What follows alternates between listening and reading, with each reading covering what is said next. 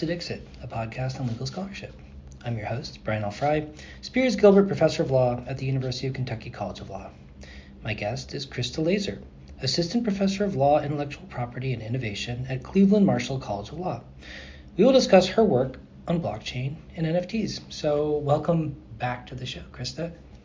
Thank you. Thank you for having me. I really appreciate it. Yeah, pleasure's all mine. Um, so, for listeners who might not already be familiar with you and and your work, I wonder if you could talk a little bit about your background, um, sort of where are you coming from, and uh, sort of how did you become interested in the kinds of, of of issues that you're working on in your scholarship these days. Great. So I spent about nine years practicing intellectual property litigation at law firms in DC before switching into teaching about two years ago. My scholarship is influenced a lot by what my drive was to become a professor, which is, and my drive to become an IP lawyer. When I was in undergrad, I was working in biochemistry, and I wanted an opportunity to not spend my entire life for focusing on one particular issue, but actually be able to learn about all the different new innovative areas when they came out. So when I decided to go become a lawyer in the IP space, I thought that would give me the opportunity to have access to a lot of new innovation. So I always thought that keeping up with innovation was a critical component of that role. When I worked in the trial space, the trial litigation space in intellectual property, I was able to work on things like cell phone patents, microprocessors, pharmaceuticals, but I started to notice that many of my friends from, for example, the old Google Plus days and things like that were getting interested in blockchain. I had one friend in particular that starting in 2014 was telling me I need to get into this, I need to get into this, and I thought he was nuts. But then the years go by and it becomes more and more common. I started thinking about, well, should I start doing a mining operation of any kind? I started looking into that.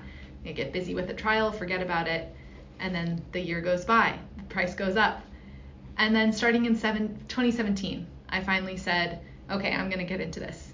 So starting in 2017, I finally decided to get into it. And I bought a little bit of Bitcoin and a little bit of Ethereum.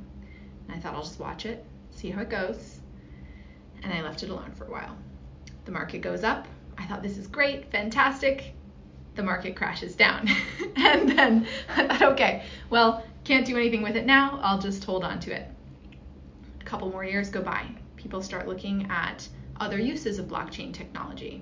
And I start hearing about NFTs.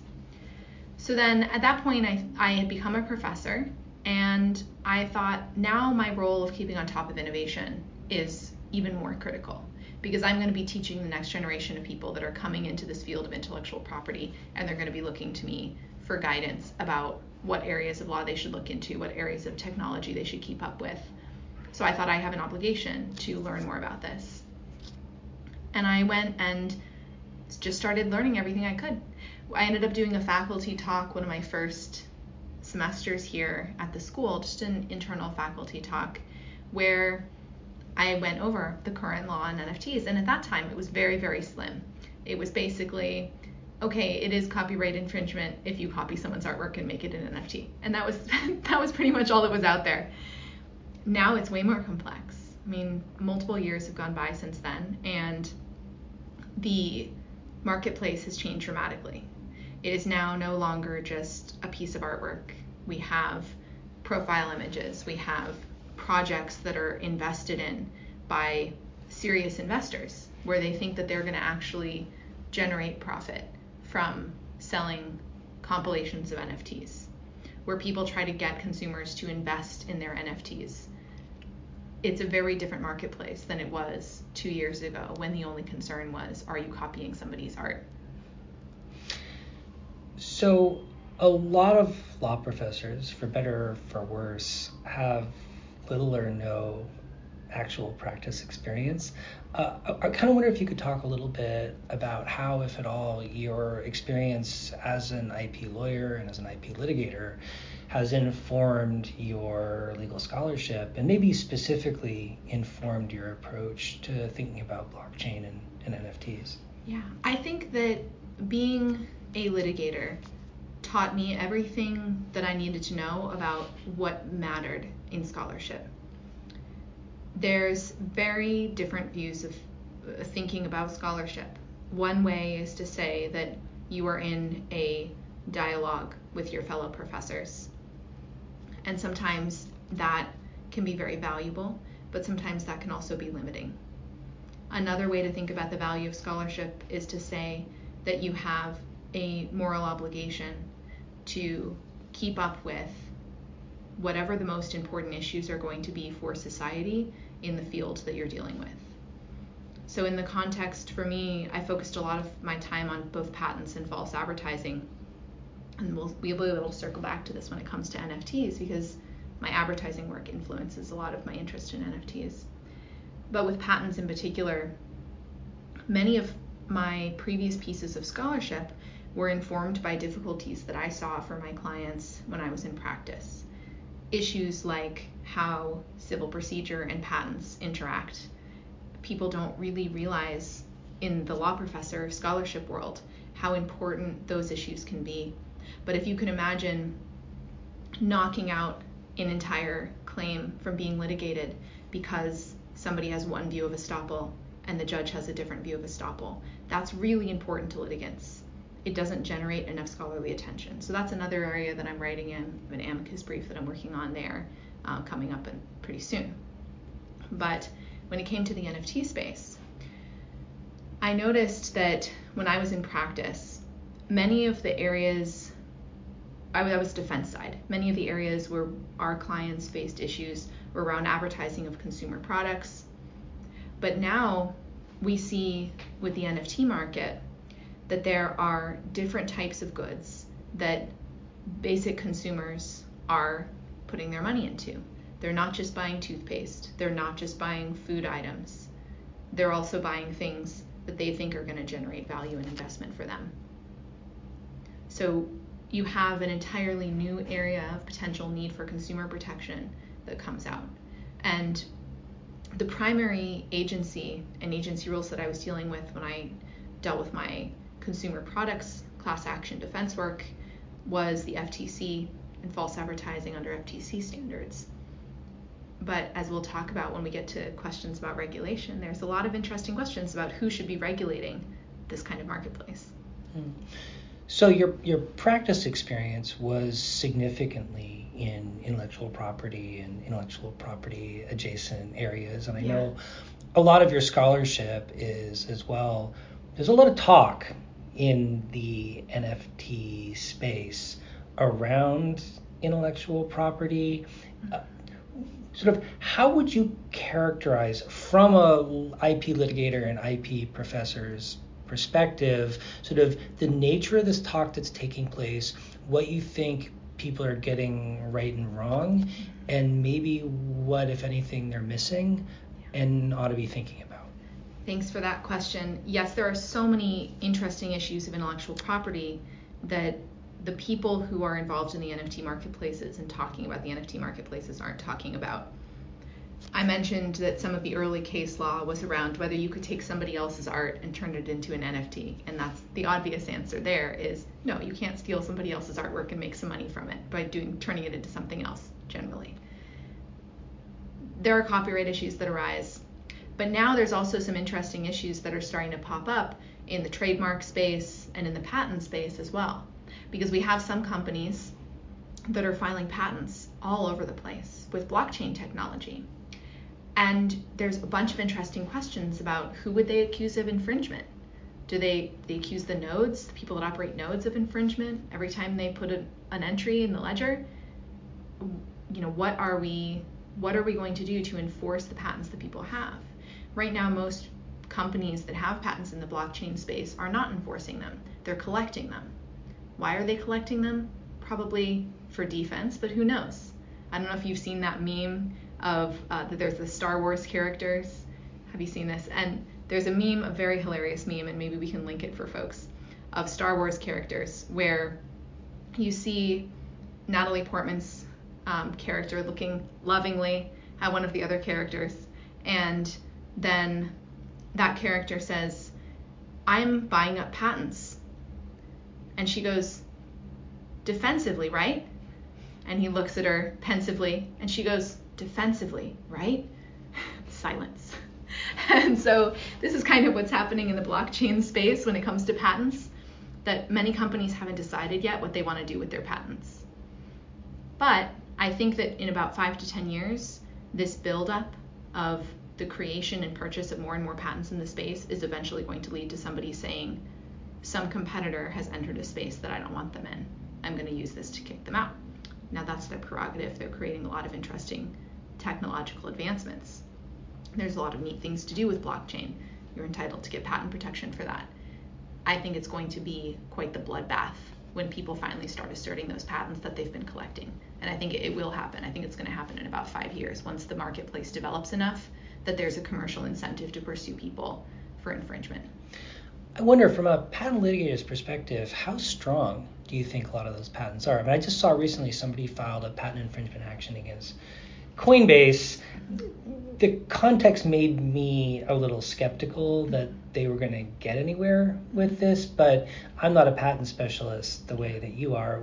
As, as, as a maybe in relation to that litigation specifically, but more generally when it comes to, to patenting in the space, like what do you see as the real kind of practical effectiveness mm-hmm. and enforceability of those patents? Great question. We are at in a point in the law in patents where we have this strange confluence of factors because on the one hand, many of these patents perhaps under under the current law that the Supreme Court has decided, there might be questions about their subject matter eligibility. This is um, under section 101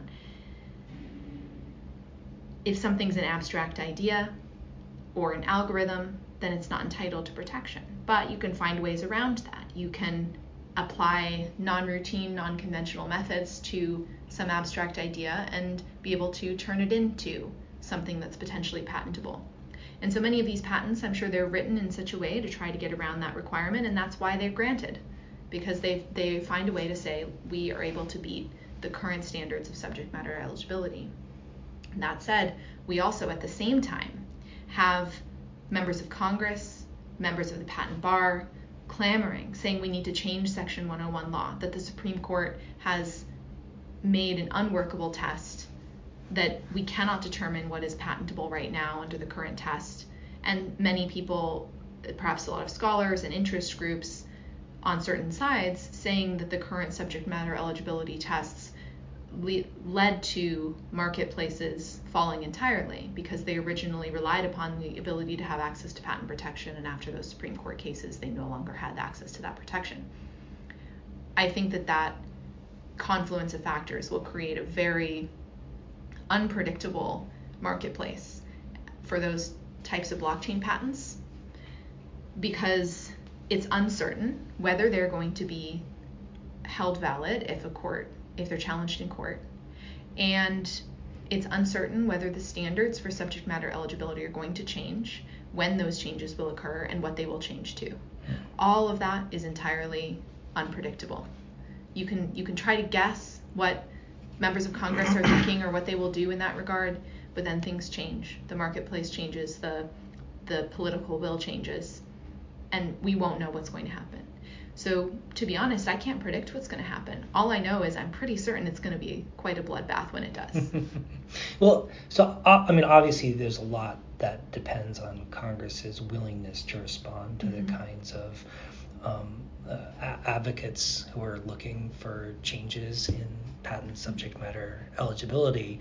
Uh, but assuming Congress doesn't act, and I could be wrong about this, so if I am, correct me, but a lot of them the patents that I saw or am aware of seem to sound very much in the kind of business methods mm-hmm. sphere mm-hmm. of patenting. And my impression is that historically the Supreme Court has not been particularly sympathetic to business method patents. We've seen a lot of personnel change.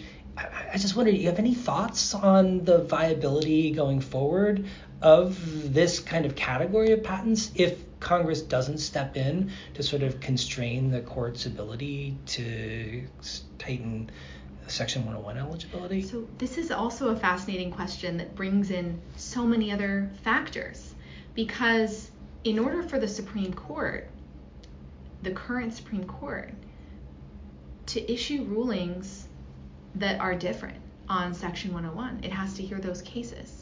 And we also see a shift right now with the Supreme Court not being willing to hear patent cases very much at all. We didn't have any patent cases last term.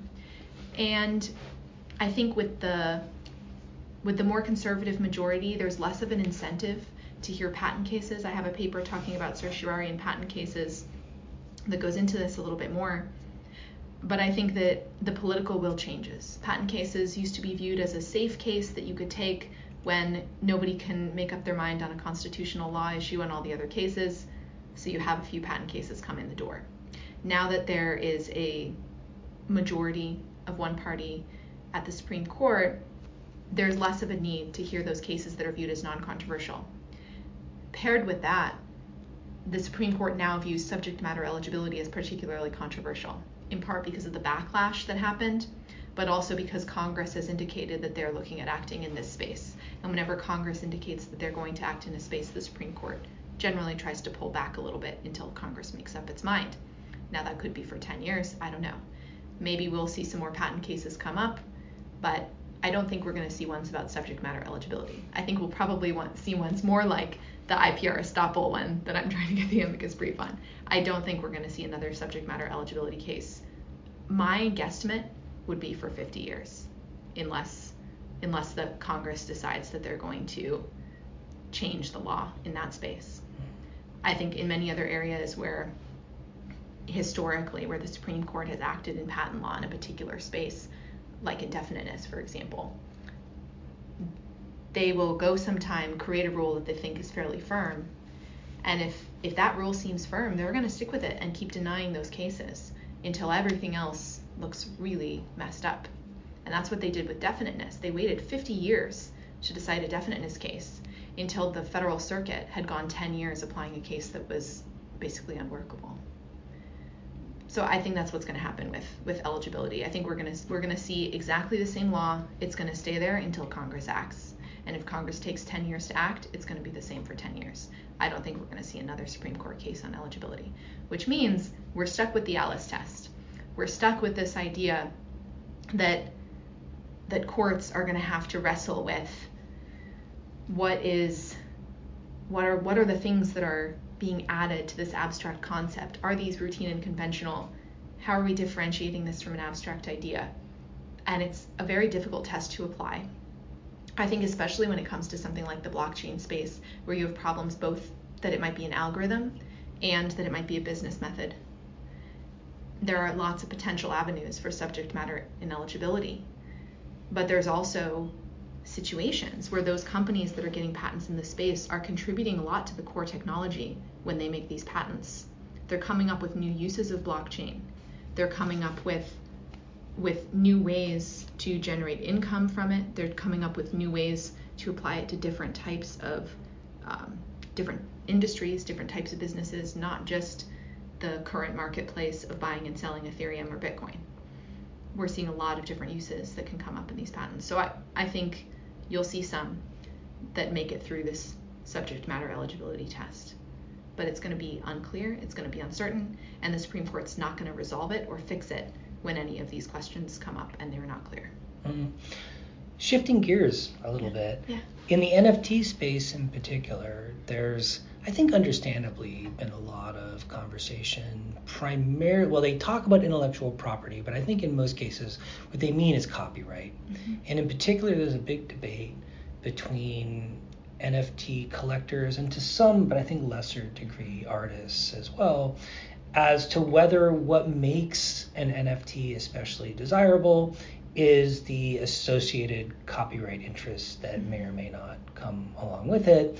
And then the other side, there's a group of people arguing in favor of Creative Commons Zero, to sort of place the images associated with MF- NFTs in in the public domain, and that this is kind of the center of gravity of the NFT marketplace and is most consistent as well with the kind of decentralization ethos and general kind of attitude toward open access that I think prevails in a lot of the blockchain kind of adjacent industries in general. I wonder if you have thoughts on that conversation. Like, are there things that people are missing or getting right? How do you see this discussion resolving itself? And do you think it's likely to kind of break down one way or the other, or be a kind of a mix at the end of the mm-hmm. day? Well, so the very one interesting point about the way that people currently buy NFTs is that I think for many projects, buyers don't understand what intellectual property rights they're getting with the project. Some of them don't care.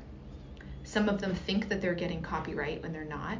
Some of them think they're getting a license when they may or may not. Some of them think they're going to get licenses to use the mark in other contexts, like in trademark in trademark contexts, when they almost certainly are not. So when it comes to the copyright space, I think what we need and this is another project that I'm working on slower than I'd like to be, but working on is we need a clear, understandable license so that, like the Creative Commons licenses, people that purchase NFTs can know what it is that they're getting in plain human readable language. They need to understand with a visual or with something simple that what they're getting is, for example, a license to use their particular PFP, for example, in commercial uses or that they're getting some limited license to use it for non-commercial uses. People need to know what they're getting and they need to be able to do that without going into the terms of service for a project and reading through it and having a legal background enough to understand what the scope of that license is. Because most people that are buying NFTs, they don't know how to read those licenses. They're relying on some lawyer on Twitter who says this is what the license says. That is not workable for the long-term success of the marketplace.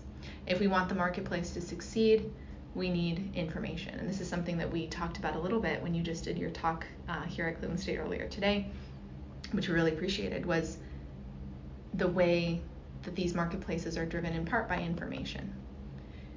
And I think that right now, prices are still inflated slightly by misunderstandings and lack of information and even if that information is disclosed, it's disclosed in a way that's not understandable enough to influence the market pricing.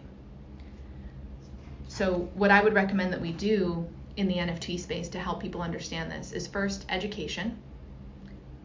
Have lawyers, law professors, and others tell people you don't get the copyright when you buy the NFT. I think people in the marketplace are just starting to catch on to that. But then they're confused by the projects that say you're going to have rights to it. They think they have full rights. They think they have trademark. They think they have an assignment. They don't. They have a limited license. The terms of that limited license are described in the terms of service for that project. Now, some of the projects that have offered broad commercial licenses without compensation or royalties have been very successful projects. I think part of that is because when you offer those types of licenses to your purchasers, you allow them to build community more, and building community increases popularity. So that can help to drive the price. It might be good for people that make those projects to offer more licenses. But for those that don't, we need to tell consumers that they don't do that. I think one way to do that is to have the industry self regulate, to have more clear human readable licenses like we have for Creative Commons some projects are doing Creative Commons Zero, that's fine, but that's not available or appropriate for most projects that want to derive revenue from from their projects.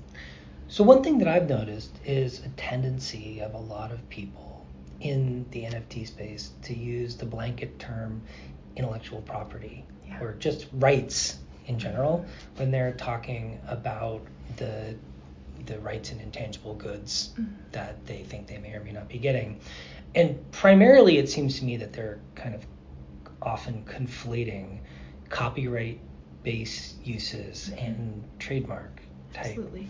Uses in an in an often unhelpful and confusing way. I agree. In a lot of ways, I feel like the copyright side of things is complicated but easier to kind of understand and hash out, and the answers are not that difficult mm-hmm. to provide.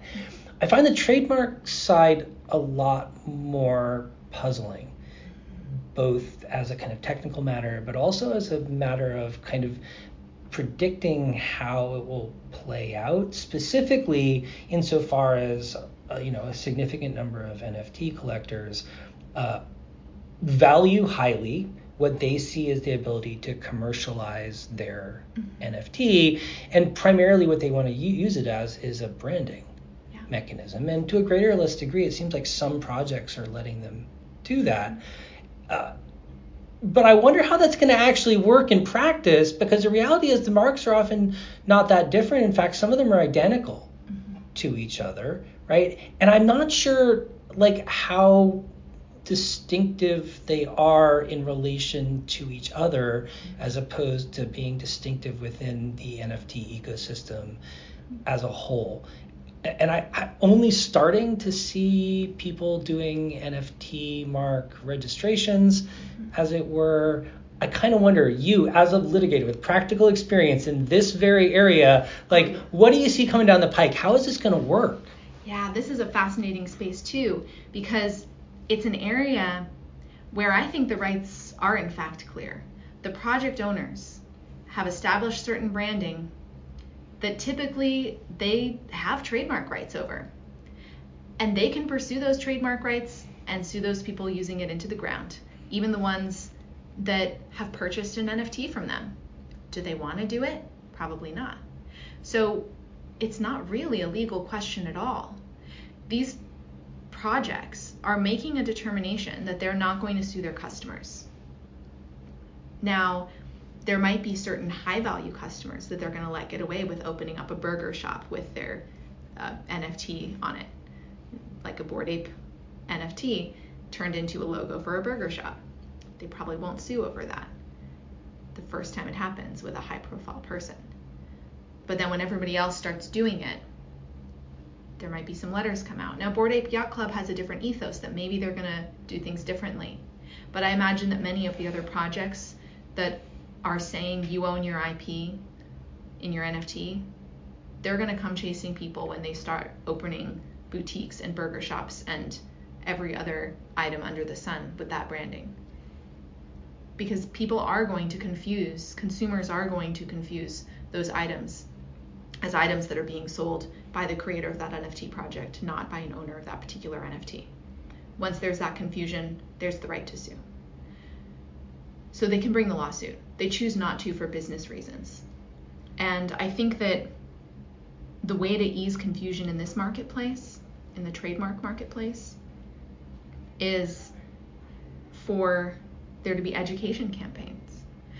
Like we had, for example, with Kleenex and Xerox and other major companies to avoid genericide. We might need those companies to go out and do education to match whatever it is that they want the outcome to be.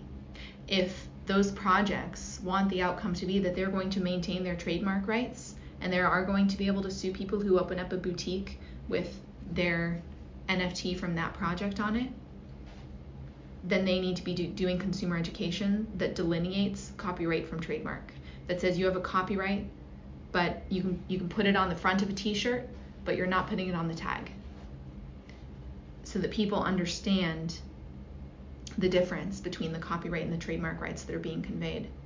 The way that it's being done right now, I think there's a potential for the marketplace and the trademarks to run wild. And if brand owners don't start taking control of that, the marketplace is going to take over and decide for them. So I think education is the answer. Yeah, I mean, I've noticed that at least a few large and popular projects mm-hmm. seem to be intending or at least implying that their their collectors have their blessing to use the image associated with their NFT in a trademark way. Mm-hmm. Right? Which for one thing, that that seems strange, right? If you've got 10,000 images, yeah. right, you've got 10,000 potential NFT owners. Mm-hmm. That means licensing a trademark used to potentially 10,000 different people, which correct me if I'm wrong, that seems you can't very control you can't control the quality of the product, so you're not allowed to license it that way, right? Yeah, that seems unusual to me. So Yes. that that's the first problem. Yeah. The second problem then for me is what happens when people actually start doing it because I could understand the first market entrant in a product category Mhm. using a particular NFT image to be able to convey some kind of meaningful distinctiveness. But But- if there's confusion between them, yeah, like the What second- happens when multiple people in the same Right. product category start using images from the same NFT collection? Yeah.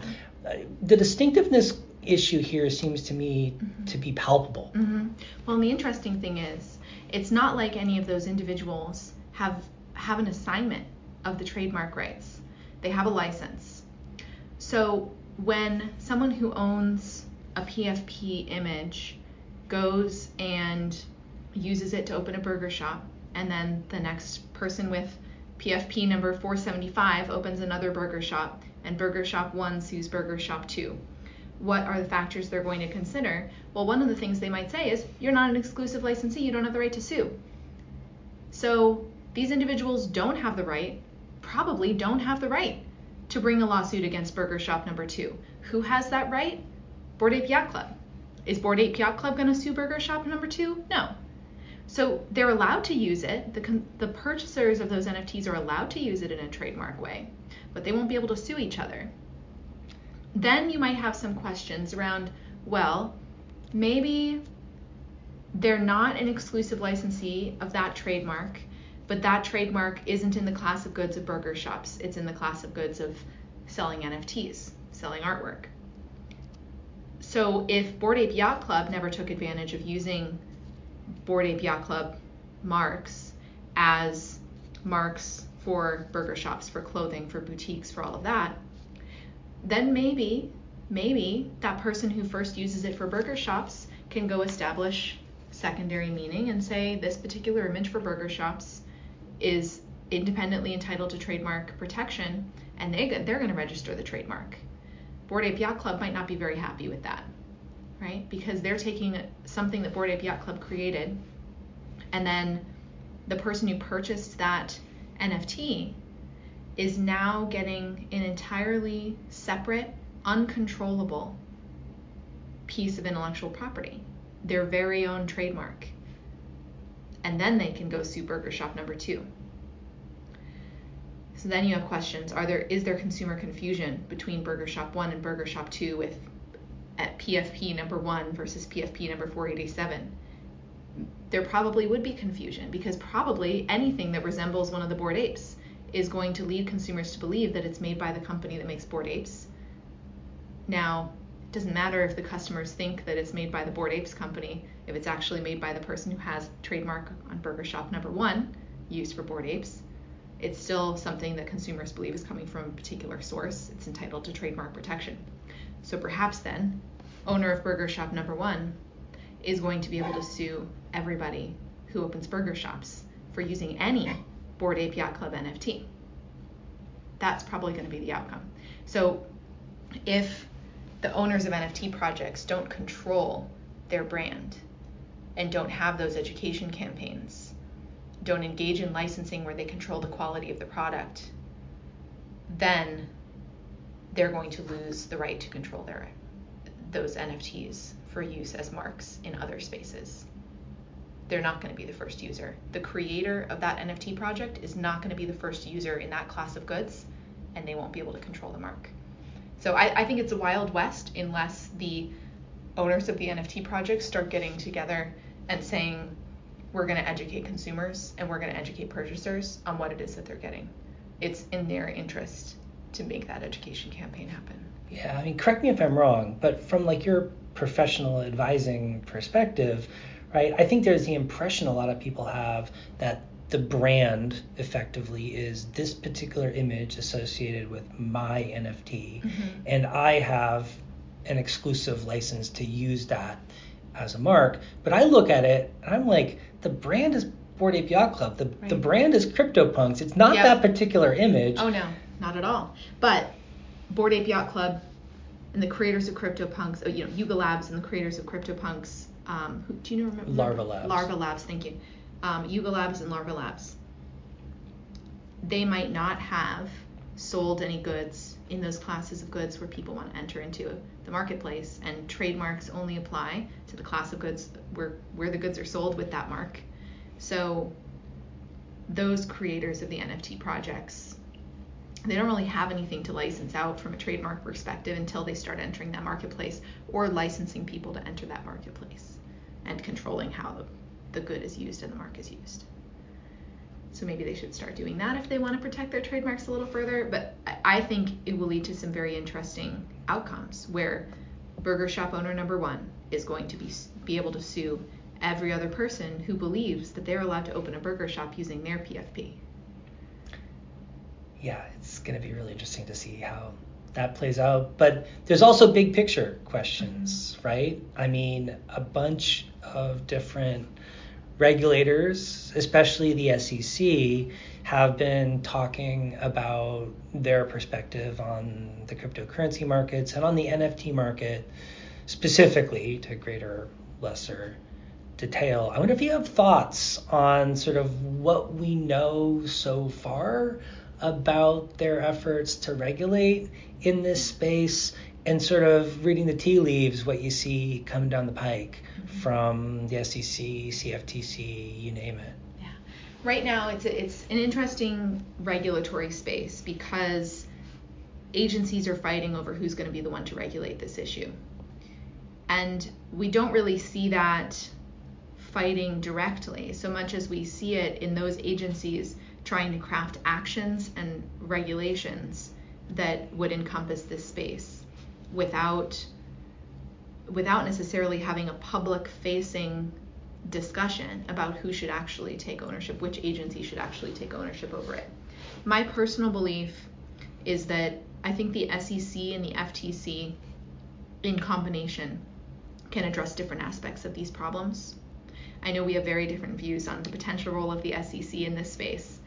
But I think that many NFT projects are in fact operating in sometimes unethical ways to try to derive their income from encouraging ordinary unaccredited consumers to invest in their projects without giving them the information they need, without those consumers being savvy enough to understand the risk of those investments, without adequately disclosing the risk of the investments, I think that those projects should be regulated by the SEC in some way. And I think it would be perfectly fair for them to be regulated as securities. Many of the the projects that are and I'm not talking about one of one NFTs, I think those ones are less likely to be taking advantage of large groups of consumer investors. But there's a real risk when it comes to the PFP or profile image projects that have 10,000 10,000 NFTs as part of them and they're telling people they're advertising buy this NFT you you'll be able to get on the white list and get it at 0.2 ETH it's to go to 10 ETH um, when it gets to the uh, the public floor on OpenSea. These are promises that these companies are making that people are going to derive a certain profit from their investments. And people that are not accredited investors are clamoring for those types of returns and hoping and praying that they're going to be the ones that are going to benefit from that. They're putting their hard earned money into these projects thinking that they're going to be able to finally be okay, that they're finally going to be able to make something from their investments, that they're not going to have to go through the difficulty of the stock market investing with its slower returns. So consumer investors are being taken advantage of by many of these projects. And I do think that it's the role of the SEC to go after them. I think the SEC should go after them. I think they should go after them quickly. I think they should go after them hard. And they should tell these projects you cannot advertise that you are going to get a consumer in at 0.2 ETH and they're going to make 10 ETH in a week. You start doing that, we're going to go after you hard. That's what they should be doing. But these projects are popping up over and over and over, taking the money, dropping random images in a pile of 10,000 and leaving with the money. Now, many more savvy consumers are making choices about which NFT projects to invest in. They're saying we're only going to invest in projects that are fully doxed, as some of them say, where we have the opportunity to figure out who's running it. We know we know who we can go after if things go wrong. That's some protection, but it's not the kind of protection that you get from a fully regulated market. I don't think it's fair to consumer investors that the SEC is not taking action. Now, I think we also have areas where the FTC should take action as well, and that includes making promises, false advertising claims if you see an advertisement on Instagram saying that somebody should get a whitelist, you should buy a whitelist into this project because we're going to make 10 ETH on it next week, that's also a false advertising claim. And I think the NF- FTC should be going after that more as well. But I think that can only be done on such a targeted level. I think that the SEC is the one that needs to take the big picture role here and say we're going to crack down hard on projects that are taking advantage of consumer investors. Now, there may be some projects that are on the line, some projects that really do just want to create community, that really do just want to make art, that really are offering something, something of utility to people. But they are the rare exception. Perhaps the SEC should exercise discretion and say, as an umbrella, most of these projects constitute securities. We're going to go after the ones that are misleading investors, that are taking advantage of unaccredited investors, that are telling somebody's grandmother that they should go put all their money into their project and then leaving. That's happening in a lot more situations than people that are savvy in this market think. If the SEC goes after those people and makes a prosecutorial choice not to go after the projects that are genu- generating genuine community, maybe that balance will work out. I don't think we need new rules, which I think I think we might disagree with each other on. So, do you see signs that the SEC or FTC are kind of trending in the direction that you're suggesting? Sort of like, what do you expect to see happen based on what we know so far, you know, from agency pronouncements and our mm-hmm. general sense of what the agency thinks is important and how they mm-hmm. usually react yeah. in these kind of scenarios. So I, I think that based on the agency pronouncements, the SEC is trying to set itself up to say they have the authority to go after these projects. The SEC has made statements that although it doesn't think that Bitcoin and Ethereum are things that it needs to regulate as securities, the SEC has made a choice to go after any coins other than Bitcoin and Ethereum. And it's leaving open the door to go after NFT projects as securities as well.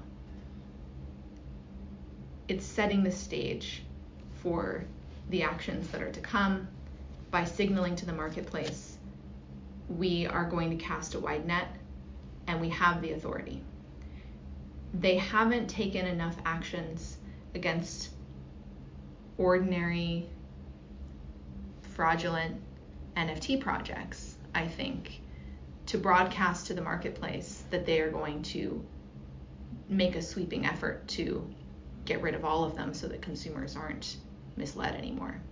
I think that's what they need to do. Maybe they'll start to do that soon. I think by signaling that they have the authority to go after all these things, they're setting the groundwork for doing that soon. I'm hoping that that's going to happen in the next few years, but we're seeing them right now focus on the bigger companies. We also have a lot of issues with broker dealer regulations and the SEC deciding that maybe it's an easier target to go after companies for broker dealer violations instead of setting precedent now of what constitutes a security for some of these NFT projects. Amazing. Well, Christa, thanks so much. This has been a fascinating conversation. I've learned a ton talking with a fellow academic interested in this space who has a, a breadth and depth of litigation experience that I don't. So I, I really appreciate it. Well, it's always a pleasure to talk with you. I don't get an opportunity to have this kind of creative back and forth that I love to have with many other people. So I really appreciate being able to talk with you about it.